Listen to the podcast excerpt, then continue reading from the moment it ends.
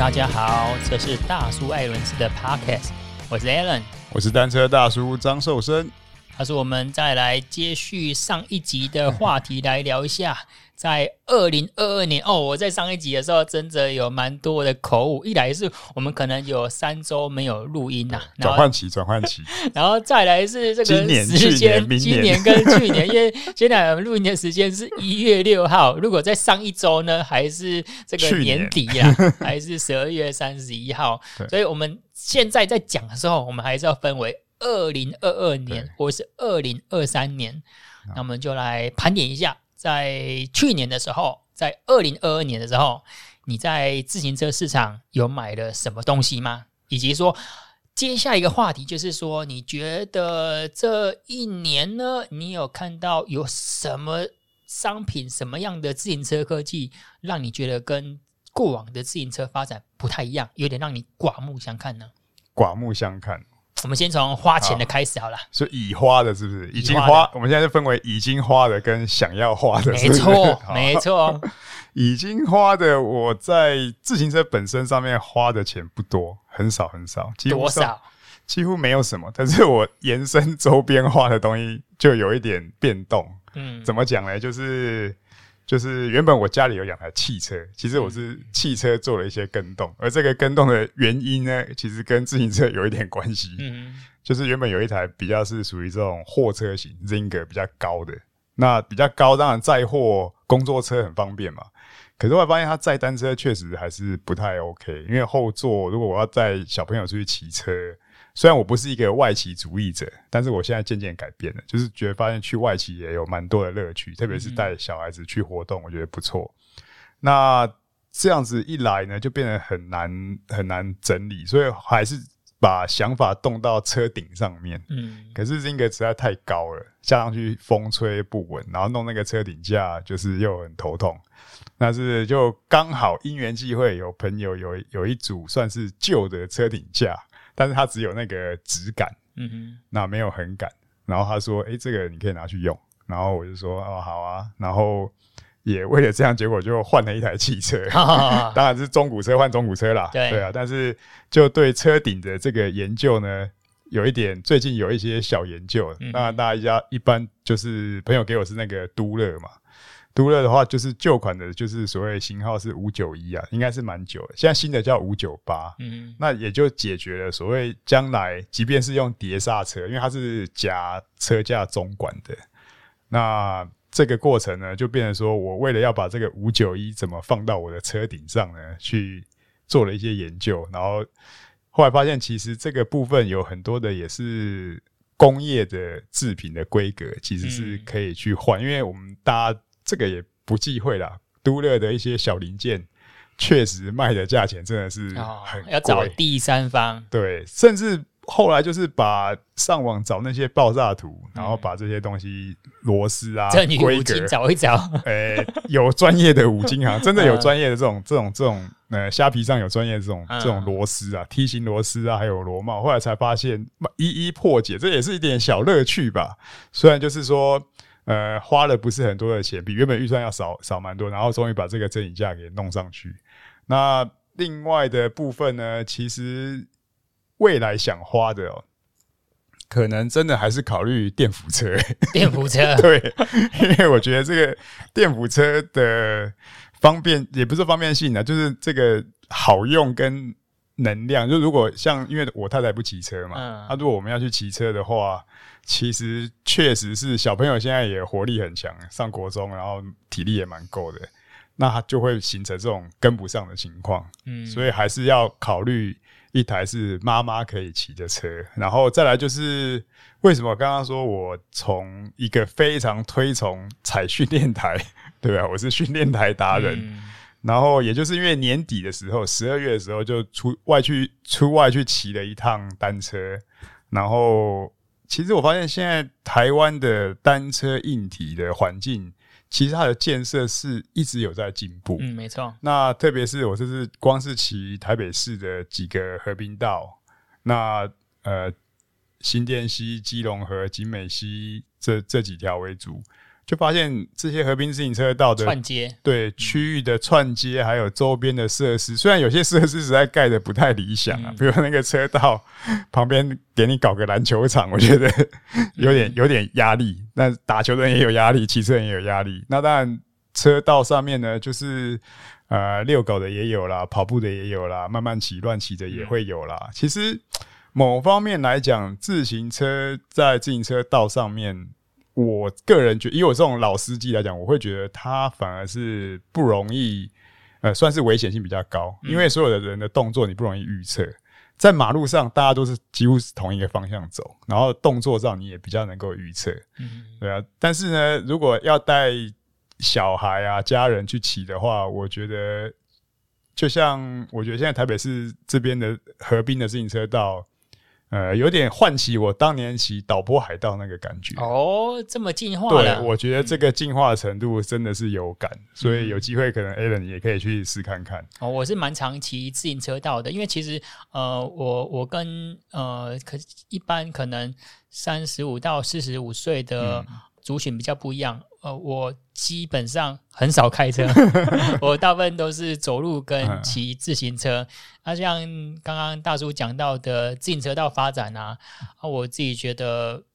台北北部那边一直以来真的是走在台湾的最尖端。对，那中部这边呢，我。没有很明显的感受，但是中部这边，嗯、我现在很明显的感受到的就是人行道持续的在增加了拓宽。对，因为以往就是，而且现在警察会比较大力的在取缔，就是以往可能因为这我到一点没，你的机车啊、身材工具啊，就会放在他们所谓的他们自己家的骑楼上面，但是现在他们家的骑楼前面呢，以往也是他们会作为自己算是。占为己有的地方了，而现在政府就有大力的取缔了。然后，呃，这个虽然不是自行车道，但是我有时候呢，因为呃，应该讲说，其实各个地方、各个大都市的拥挤跟塞车程度，还有随意乱停车，其实这个不是台中、台北的问题，而是全世界的问题。对。所以至少说，在没有自行车道的情况之下，我可以骑所谓的人行道，或者是说暂时骑一下这样子，其实会觉得自行车呃骑士在安全性上面，在呃感受度上面确实有好一点点的。嗯，那就是这一趟旅行，就十二月底的这种骑程，我就觉得发现说，呃，有凡事都有优缺点，就是外骑其实它的。优点当然就是你到深山林内呼吸到那种森林里面的空气，这个是完全呃在室内骑乘你你感受不到的。但是你要这个优点，你也要忍受，就是在市区啊跟其他车共用共享这个路路权的时候，要吸他们的废气。所以自行车道就会变成说，在台北我觉得还不错，就是它可以钻出去到河河堤外面，你就可以慢慢的走，然后。一直到郊外你要骑的路段，嗯，所以其实这个当然可能在台北的听众，诶、欸、觉得没什么，可是对我们是台中人，很少去台北人，诶、欸、很久去看一次就觉得、嗯、哇，这个有感，这个好像有一些确实经费预算有花下去，对，而且我觉得花在刀口上面啊，对，嗯。然后我讲的部分呢，就是大叔刚刚讲到说自己外企的部分增加嘛。然后我在二零二二年其实有一段时间，因为那段时间大部分的自行车朋友们都会在室内进行骑乘，因为疫情的关系。其实那段时间呢，我就有用几个可能虚拟训练软体，不管 TrainerRoad 啊、TrainerDay 或者是 Sweep 这些的，我发现我的闪光有加重一点点，所以我后来发现，我就是宁可把荧幕关掉。嗯，啊，或者是说到后面就是化繁为简，用 TrainerRoad、TrainerDay 这些用课表的方式，就是可能你只要知道说我下一个指令，接下来下一分钟我的强度要控制在哪一个区间，会比较简化一点点。当然，它会变得，所以又回到那种一开始的枯燥乏味的自行车训练。可是你就是纯粹享受说，诶，我今天运动强度跟自己的体感里面的对话。嗯，多一点点，就是呃，把这个享，对吧？这个训练做一个享受，而不是说我今天还要透过看影片啊，或者是说透过呃这个虚拟训练软体来带给我声光视觉上面的刺激。因为真的就是整天我们都在看荧幕了，然后骑车运动你也要在看荧幕，而且呃，其实我们有所谓的就那种大电视在看呢、啊，可能这个距离也比较近一点点。然后我觉得加上一个问题就是 我们在骑训练台的时候呢，我觉得不知道是不是因为会稍微晃的关系，所以比如说你看 iPad 啊或看手机的时候，可能会比较加重对我们眼睛。会比较吃力一点点，嗯，这确实是一个室内骑乘的缺点。我想很多车友是打着 Z Two，然后眼睛看着 Netflix，这个可能长久下来可能也会有一些影响啊。呃，我觉得应该是要看说他是用什么界面去看的。他、啊、如果说把训练台放在就像客厅一样，用客厅的角度来看电视，或许还可以。可是如果说你都用平板，因为其实要抓到一个好的角度、好的位置，其实加上说你在骑乘，如果说有带有强度的时候，通常会身体会自然的律动，然后这些律动呢，就会等于想说你整天摇头晃脑的看荧幕，整天摇头晃脑的看电视，我觉得可能我们以这样子来想象，就会觉得对你的视力会比较简单的。啊，我只想象你讲这一段，你只是想换 iPad Pro 大 大台对吧？哦，没有没有没有，我现在反反而觉得。就是呃，可以掌握外企的时间，可是真的是要外企，我都会想到说，因为在二零二二年，我做的户外运动是健行跟跑步稍微多一点点，嗯，因为呃，每次都想说还要出去骑乘的时候，都想说还要整套装备上身，那、啊、其实有时候是我们想太多了，嗯，我想回想到说十几年前我那时候刚开始热爱自行车的时候，其实我们那时候要穿一套车衣出去。那是我们的战袍诶、欸，就是走在比赛日的时候、特殊日的时候，就很像所谓你跑步的所谓的马拉松比赛鞋。那以前我觉得大部分时候，我们就是穿着短裤啊，或是穿着一般的球鞋，其实也可以骑得很开心、很快乐啊。好像就是我们现在哦，因为大家都穿车衣。所以我这一次出门我也要穿车衣，可是明明你的时间就是蛮碎片化的，那你为了要掌握说哦，为了要让自己跟一般人水平一样，所以你可能真的运动时间只有三十分钟，你花了十分钟的时间去穿衣服去穿车鞋，那好像不如就说你这三十分钟可以在外面好好骑个 U-bike，享受这种户外运动的感觉就好了。嗯。所以呢，所以你二零二二年已花的有哪些？我已花的，其实我我花的也相对没有呃一般哈扣车友那么多啦。嗯、我必须讲，我们不是花到说什么几十万块钱啊，像翠瓜，啊或者是说 真的精英骑士这样子。哎，一来我们也没有说有赞助之类的啊，或者是说在有赞助之下呢，我们也没办法拿，是因为我们骑的是西甲车，倒没有赞助我们什么。他说，哎，来轮组给你拍谁？我还是用西甲的，那这样就不能够帮助品牌在行销上面相得益彰嘛。然后我今年换的就是短曲柄。哦，我从以往的一七二点五，然后再换到一七零，那现在换到一六五。那其实我想要换再短一点点的。哦、我那时候因为受到那个台中从越单车，嗯、呃，黄世新的呃算是鼓励啊。嗯。他跟我讲，就是说，因为我骑乘的时候常常会发现右腿这边比较紧绷，然后他跟我讲说，你可以试试看。然后在 FSA 的碳纤维曲柄的选项里面呢，它目前碳纤维最最短的是一六五。所以我就换上一六五，然后加上说，呃，有去做了一个简单，算是比较简单的 fitting，因为我们车子本来都已经有所谓适应的骑乘座舱嘛，嗯，所以就换了曲柄，然后调整一下座舱。我自己觉得骑乘起来就是，包括说爬坡的时候，我用一六五曲柄在骑，我现在发现只要在适当的齿比，在呃，好的回转数之下呢，就是自己适应的回转数之下，我自己觉得我适应短曲柄适应的蛮好的，嗯，所以我觉得呃，这对我来说，在二零二二年算是一笔蛮值得的投资，是因为它没有说像一般的器材，因为第一个你换上更轻量的碳纤维曲柄，车重很明显就有差异；在第二个，你换上更短的曲柄，你需要适应，让你的身体适应全新的踩踏。然后你会想要多做一些体验，所以不是说只有换一个产品而已，而是说这个产品呢还外带你要进行一个学习曲线，你需要花时间去学习这样子。嗯，然后你算是有一点点心得之后，然后又得到一些外企的 feedback 啊，而且骑完确实好像那种右腿膝盖这边的那种紧绷的感觉有舒缓到，嗯，然后你又更相信哦。原来我这台西甲车还可以，就是让我骑的这么开心，回春一下。对，所以我自己觉得是一笔蛮好的投资。嗯，然后再来第二个呢，我有换一双 Lake 车鞋，这个都没有赞助，哦、这个都是自己花钱买的哦。啊，那个车鞋真的是没有那么便宜啊。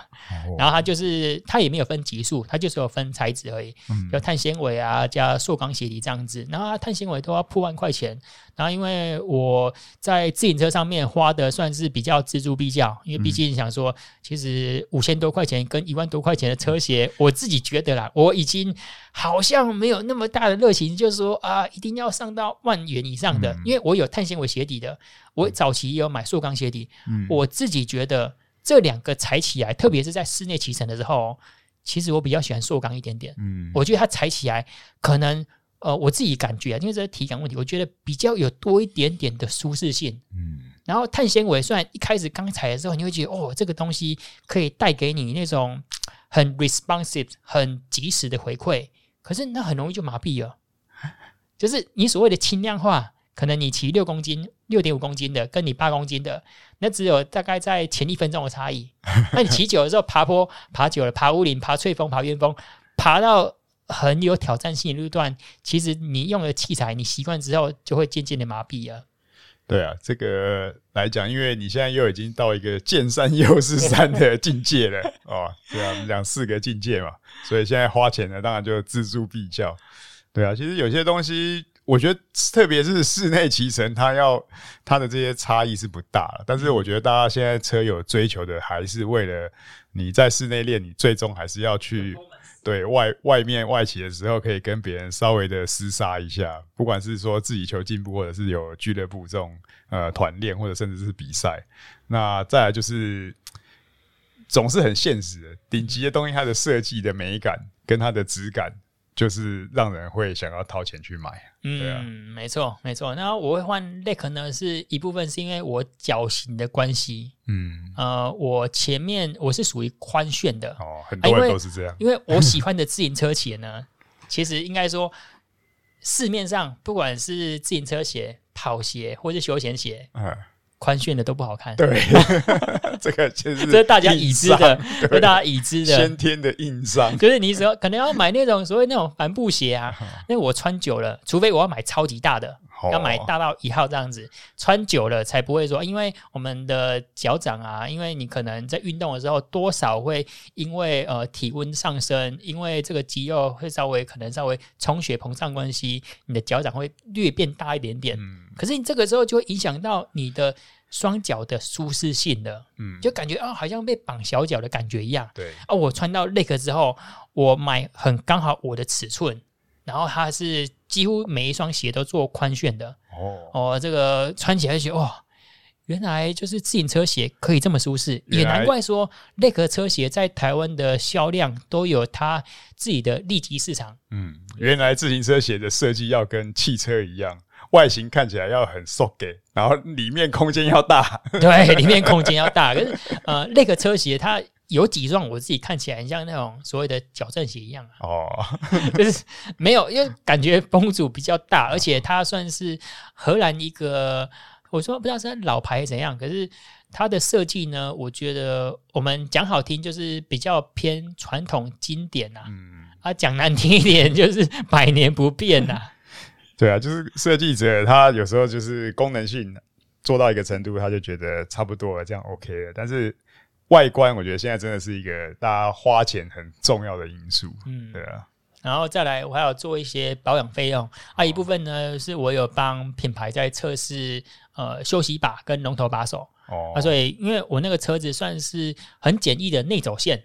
就是要走进去把手那边而已，它没有所谓的全内走了。全内走是说我们那个管线啊，从我们的前叉或者从那个呃后从那个后碟刹，它要走车架进来嘛，然后再走到龙头啊、头丸那边进去。我没有走那么复杂，我就是说，呃，这个线组要走进去把手里面，嗯、啊，这个时候我都会找专业的技师啊，啊，所以我有请技师帮我拆了三次，哇，而且一笔费用就是都要破千元。就是光这些拆装，因为还会延伸到把带的费用嘛。嗯，而且不知道未来有没有办法发明一个东西，就是把带可以重复的安装啊。之前我记得有，之前是一开始有一个把带材质叫做细胶的。嗯，可是细胶材质最近好像又没有那么推了。对啊，好像又不。不这么被，就是可能不知道是触感还是怎么样，还是久了耐用度的问题吧。呃，细胶应该是说，呃，可以简单的跟听众分享一下，比如说我们呃，我们所谓的这个把带材质有分皮的，嗯、我记得还有 PU、EVA 各种所谓的比较偏塑料啊，或者是说塑胶的材质，或是皮的材质，这些是比较经久耐用的，嗯、但是。细胶呢，你就想象说它很像你那个铅笔的橡皮擦一样，嗯，你擦一擦它就变新的一样。那其实细胶有这个特性哦，所以那时候细胶把带一推出的时候，就是说它有一个好处，就是即使你白色把带，你用那个我们在刷那种锅碗瓢盆的黄色菜瓜布，是黄色那面海绵那面哦，你把它稍微擦一下。又变得亮丽如新了哦，可是缺点就是它的 优点就是它的缺点，你这边手这边挂挂一挂，转一转没有，又黑了。对，然后它那个皮也容易相对容易掉，而且因为细胶它的延展性比较好。啊，一般一般我们在绑把带的时候啊，都会吹到一百哦，哎，所以他会把它拉到，就是觉得我这个把带的缓冲，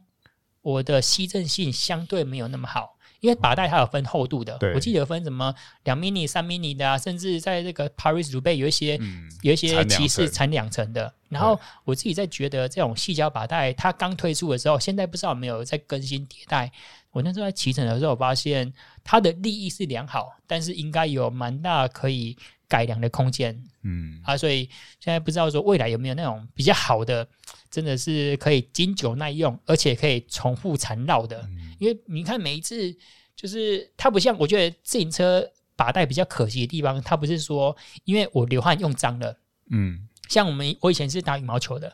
那羽球呢，它的把带就是真的，我们已经把它抄到真的是 呃，确实是不堪使用的，因为。打羽毛球，因为在室内运动会流大量的汗水，啊，那个把带因为它又包在那个羽毛球带关系，所以会变很臭，而且是又臭又脏，而且它那个表层都已经磨到其实破烂不堪的，所以这个就是我我的花费啊。当然还有一个花费就是买小孩子的童车，可是这个、哦、这个童车的花费呢，跟我们这些专业的装备比起来，算是小 case、呃、小 case 啊。对，那接下来还有什么想买的吗？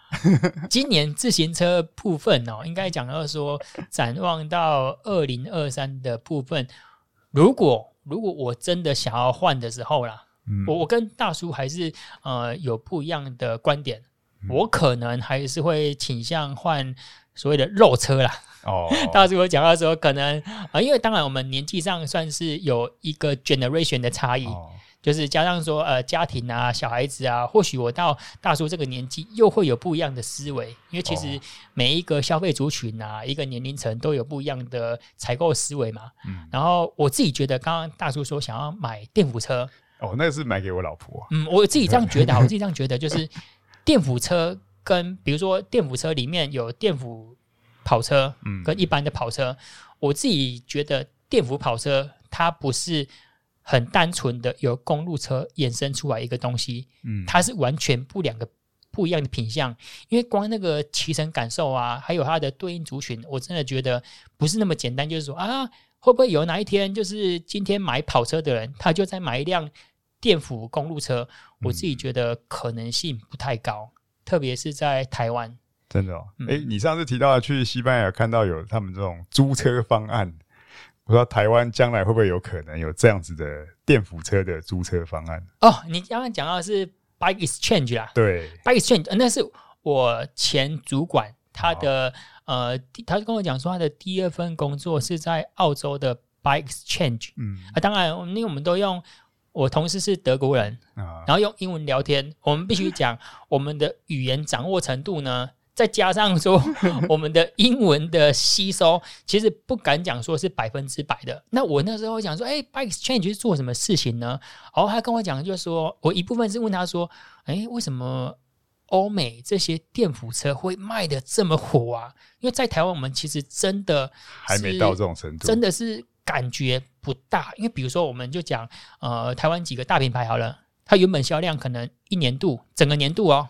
嗯，可能卖个两百台，两百台，然后到了今年度哦，我们的销售成长了百分之五十，两百台变三百台，哈哈哈，总量还是不不高，我们就用哈哈哈来带带过，你知道吗？就是哦，成长了百分之十，好厉害哦，我们增加一倍，就是。两百到四百而已，它不是说像国外几万到几万、几十万到几十万这样差异。那我就说，哎，为什么余量，特别是呃，在 Specialized 部分，那 Specialized 它的电扶车一直以来算是领导品牌。嗯，我说 Specialized 那个一台车子都是七千块、八千块欧元的产品，为什么你们有能力消费呀？那我就很好奇嘛。他就说，其实我们那个不是直接买断的，而是他就说举。他说：“举例，他以前前公司做的事情就是 buy exchange 去买这个车子，然后再分租给包括说，哎，爱好自行车的朋友，还有他们有所谓的企业租赁方案。哦，当然这是他讲的，而我也没有仔细去深究，但是我相信是蛮有可能的。而且他讲说，这个租金哦，是包括说我跟当地的 buy exchange 跟当地的车店合作，嗯，就是说，哎，我可能每个月要付可能。”五千块钱、三块、三千块钱的租金，然后这个还包括他的呃后续的维修，他也鼓励你说你去呃当地的车店，然后进行去保养之类，因为这个毕竟是公司的资产嘛。啊，你如果说我整台车子租给你，或者要欧北部软吞，其实对这个 bike exchange 或是对租赁公司来讲的话，其实也没有那么理想。然后这个租赁方案跟我讲说，大概可能用个两年三年之后啊，你可以选择说把这个车子留下来，就是我觉得很像类类似那种合运租车的方案啊，哦、汽车租购方案、哦，企业主租赁方案。因为我自己觉得，欧美人是真的这么有能力去买这些电辅车吗？因为现在包括电辅跑车或是电辅的 EMTB，一辆车六千美金、七千美金的。比比皆是，所以它等于也结合了这个租金加分期付款，然后也因为电辅的关系，你回去保养这些也都有资料可以做追踪，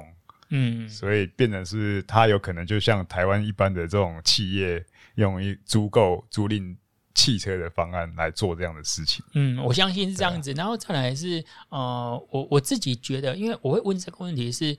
呃，我发现西班牙的所得。其实没有说想象中的那么高，所以我就想说，哎，为什么有能力消费这么高级的产品？哦，然后再来这个另外一个观点，就是发现其实台湾是一个蛮有钱的，我们讲国家也好，地区也好。就我们不带政治啊，其实台湾真的是蛮有钱的一个岛屿。建设上面，建设上面还有人均所得方面，当然是可能被台积电那些人拉高了。而且后来我就看到一些实质的一些，就是国家跟国家的统计数据啊。其实你看台湾的高级车销量，虽然说大家讲说现在可能自行车后市不看好，二零二三年算是要面临很强大的逆风。嗯，可是高级车。还是我觉得还是有缺车的情况，可能没有所谓的每一个款式都有缺，但是你可以看到，应该一些比较热门的款式啊，可能像 TC 啊、Propel 啊这些都还是会缺车的。嗯，台湾我觉得反推回来就觉得，诶，可能是不是我们现在台湾的自行车环境建设的确实还是有在进步，所以变成也帮助了自行车人口还是有在小幅的成长。嗯，你有这个基础，你才有可能说整个市场的活络嘛。就是因为前几年我们看到真的就是好像自行车人口确实是一个热潮之后降了不少，然后有些移去跑步，有些去玩铁人，然后有些甚至就退坑了。但是好像这这。一两年看起来疫情影响，然后诶，慢慢的好像又有一点点的稳稳步的感觉啦。虽然大家现在就看说零二二零二三年的整个呃消费紧缩啦、通货膨胀啊这些呃物价涨起来的问题。但是啊、呃，我觉得这个休闲娱乐还是蛮需要的啦。嗯，对啊。那如果讲到说，呃，刚还没有完整表述完，就是我想要买什么东西呢？哎、欸，其实我真的有蛮想要买自行车相关产品。嗯、我想要买一辆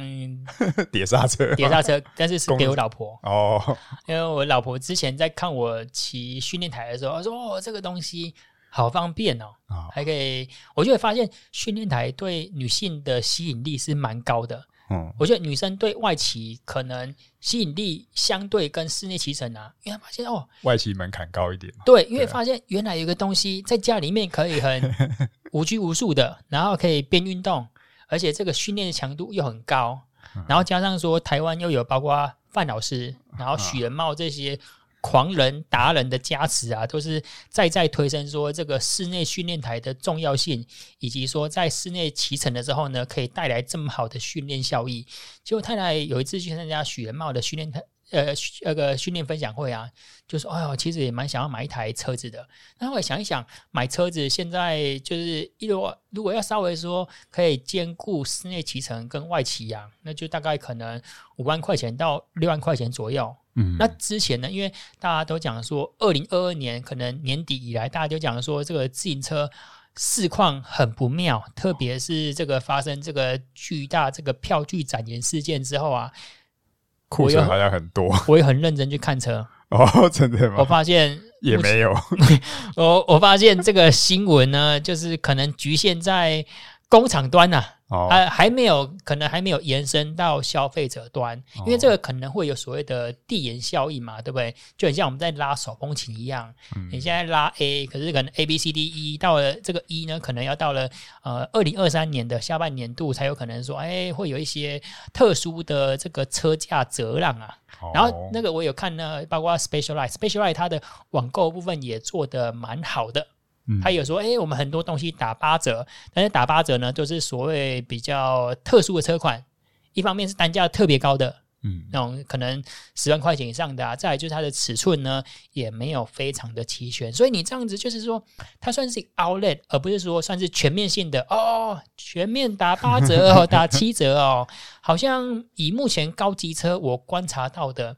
没有说陷入到所谓的真的是非常恐慌，大家要这个把它卖出，把它就是断尾求生的情况发生。所以大家想要买车的人，还是早买早享受吧。你要等那个晚买等折扣，可能要等很久。对，而且我们家里面算是我太太也在讲啊。因为我们大部分都骑脚车嘛，啊，我跟我的大女儿，比如说我们去游泳好了，我都会带着她，鼓励她一起骑脚车。就是我们现在都可以骑到可能台中火车站啊，或者骑个接近、嗯、来回接近十几公里。当然还没有带她去爬坡啦，我怕怕她说带她去爬个向上路，就是特山道啊，那就挫折了。对，因为她那个是只有我记得是六段变速啊，而且是那种有加这个前后泥土的，整台车子应该。可能十一公斤有，如果要叫他爬坡上去，可能、哦、太辛苦了。哎，太辛苦了啊、呃！我也没有把它做一些比较强化专业的训练，因为可能会揠苗助长嘛。对对对。我太太讲说，哎，我们家里面每一个小孩，刚刚你都有脚踏车，就只有我没有，所以他有稍微再稍微再讲一下子啊。可是我跟他讲说。骑 U 派也很好啊，因为他讲的就是说外骑的时候，我外骑你也不可能骑这些高价车。对啊，这个就是我觉得一般人要跨境变成单车族的一个很大的一个卡住的一个门槛，就是你心里想要，可是之后理性想想，你会骑多少次？对，那你要花这个钱，你愿不愿意？而且有些我是觉得在单车热潮的时候，很多人是花了这个钱。那那个时候，我觉得为什么？因为他们就把健身房的预算挪过来。嗯嗯。那但买了之后，车子就变成晾衣架的也有。那真正有开始骑的也有。所以就是大家各自评估吧。所以如果你帮你老婆买了单车，你就要多带他们出去骑车。我们发现真的是难怪跑步啊、游泳在台湾会这么热门。嗯，因为真的方便，负担比较小，而且游泳它能够带给你的附加价值很多啊！你可以去泡热水啊，做做桑做桑拿，然后做蒸汽呀、啊。可是这样子想起来，就是他们就是入坑容易，退坑也容易嘛。那我们单车就是要有决心，好不好？要玩就是入坑就玩久一点。特别在游泳这一块，因为我们小孩子也开始在学游泳。嗯，他们就我记得大叔有跟我分享说，你们小孩子之前学足球啊，对，他会有蛮多的挑战关卡。嗯，游泳其实一样哦。对啊，就是他会跟你讲啊，你可以从哪边就知道说你是什么级数吗？看帽子哦，还有不同颜色的泳帽，所以就是哦，那个什么颜色的哦，然后大家小孩子好像就会有一个驱使，一个想要向上向上挑战的一个动力。而且他们常常就是可能学一个月，呃，有到这个这这一学期有到大概一半的时候，觉得啊没有挑战性啊，我怎么可能游自由式连续游五十公尺之类的？嗯，可是其实硬撑，当然因为比赛当天呢，就是他们测验当天，大家所有学员爸爸妈妈都会到嘛。其实那是一个很大的助力，其实原本可能只可以有一半的，他也会硬撑硬跟上去。哦，我原来可以做得到哎！对，这个这个所谓这个游泳啊，难怪说是台湾非常一个很重要的一个运动啊，加上各个学校都在推广。嗯，毕竟我们还是一个海岛国家嘛，对啊。嗯，没错。好，这就是我们一月六号连续录两集的节目啦。然后在今年的三月中呢，也会有我们的台北自行车展，就先跟大家预告一下。那这边我跟大叔掌握到讯息呢，其实今年的台北车展呢会非常的热闹哦。但是比较可惜的是呢，我记得在星期六当天是补班日。哦，所以如果我要参加的话呢，呃呃，这个就要请我们的听众自己想办法。要拿票，可能去找车店比较简单呐、啊。那这个假期就跟老板提前瞧吧。对啦，不然不然今年应该二零二三年参加的展位品牌应该会非常的热闹，加上说现在从二零二二年这个我记得十月。的时候，我们的国境算是完全的开放了。当然，对中国人有没有对中国没开放不知道，可是对大部分的国家算都算是已经门户算是全开了。所以应该预期在今年的北展呢，会有蛮多的外国脸孔来我们的台北展。那这个也算是我们这几年来说，呃，终于可以看到呃这些外国人有更多外国人来到台湾，然后让我们回忆到以前哦，就是。自行车展可以这么热闹，因为过去两年，呃，因为今年二零二二年没有去，但是听大叔分享，就是说其实参加的人数也没有那么的蓬勃。对对，就是当然还是要靠这个外国的买主来了。啊刚刚不是跳跳钥匙想到，哎、欸，是年后一个人发六千呢，我们的梦想好像可以接近一点呢。六千，哎。好，这个就改天再讲，因为六千块要在自行车买到什么好东西，看起来至少可以可以贴补一点啊，看起来买童车比较实际啊，可是童车目前都已经算是购买齐全了。好，那这一集呢，我们就聊到这边，感谢你的收听。如果你想听什么主题，可以在我 B 收听大叔爱伦事，或者是透过 Podcast 留言告诉我们。我们下次见，拜拜，拜拜。